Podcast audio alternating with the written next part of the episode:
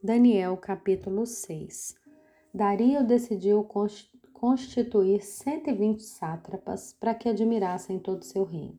Sobre ele colocou três presidentes, dos quais Daniel era um, aos quais esses sátrapas deveriam prestar contas para que o rei não tivesse nenhum prejuízo.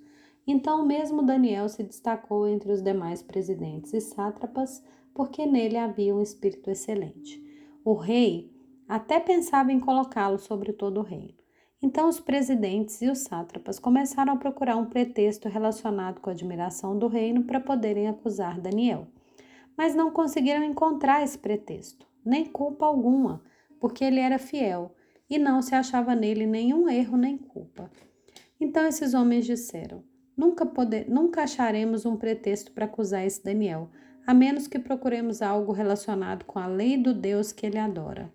Então esses presidentes e sátrapas foram juntos falar com o rei e disseram: Que o rei Dario viva eternamente.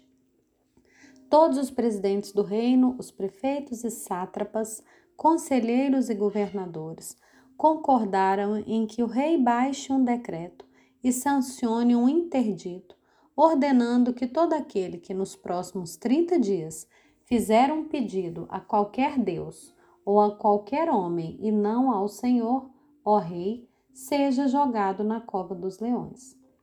Portanto, ó Rei, sancione o interdito e assine o documento, para que não seja mudado, segundo a lei dos medos e dos persas, que não pode ser revogada. E assim o rei Dario assinou o documento e o interdito. Quando Daniel soube que o documento tinha sido assinado, voltou para casa. No seu quarto, no andar de cima, as janelas abriam para o lado de Jerusalém.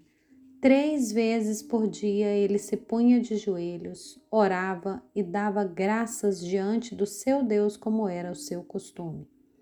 Então aqueles homens foram juntos até a casa de Daniel e o encontraram orando e fazendo súplicas do seu Deus. Depois se apresentaram ao rei para falar a respeito do interdito real. Perguntaram ao rei: Não é verdade que o Senhor assinou um interdito, ordenando no espaço de trinta dias que todo homem que fizesse um pedido a qualquer Deus ou a qualquer homem, e não ao Senhor, ó Rei, fosse jogado co na cova dos leões? O rei respondeu: Sim o interdito está em vigor, segundo a lei dos medos e dos persas, que não pode ser revogada. Então eles disseram ao rei: Esse Daniel, que é dos exilados de Judá, faz pouco caso do Senhor, ó rei, e do interdito que o Senhor assinou. Três vezes por dia ele faz a sua oração.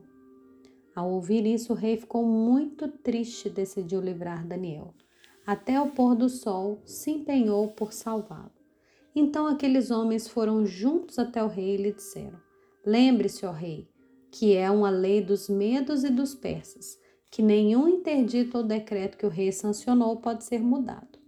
Então o rei ordenou que trouxessem Daniel e o jogassem na cova dos leões.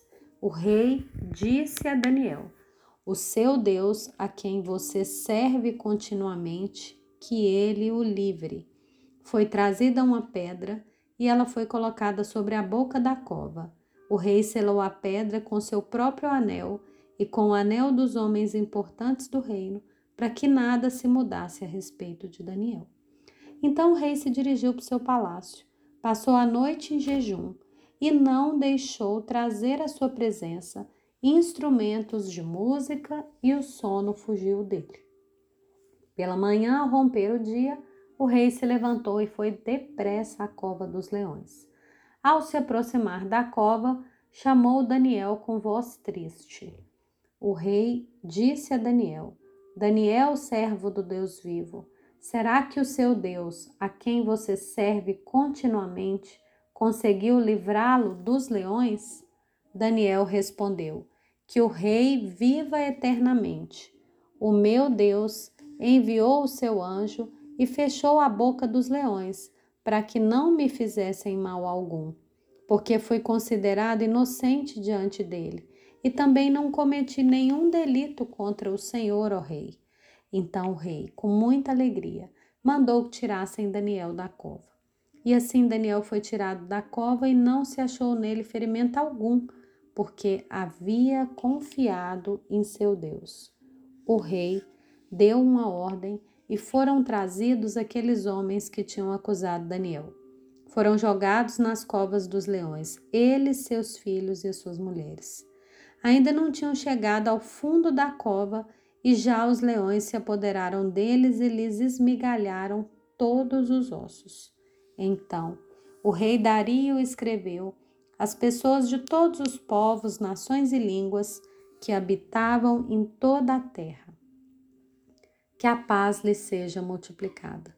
Faça um decreto pelo qual, em todo o domínio do meu reino, todos tremam e temam diante do Deus de Daniel, porque ele é o Deus vivo e que permanece para sempre. Seu reino não será destruído e o seu domínio não terá fim. Ele livra, salva e faz sinais e maravilhas no céu e na terra. Foi ele quem livrou Daniel do poder dos leões. Daniel prosperou no reinado de Dario e no reinado de Ciro, o persa.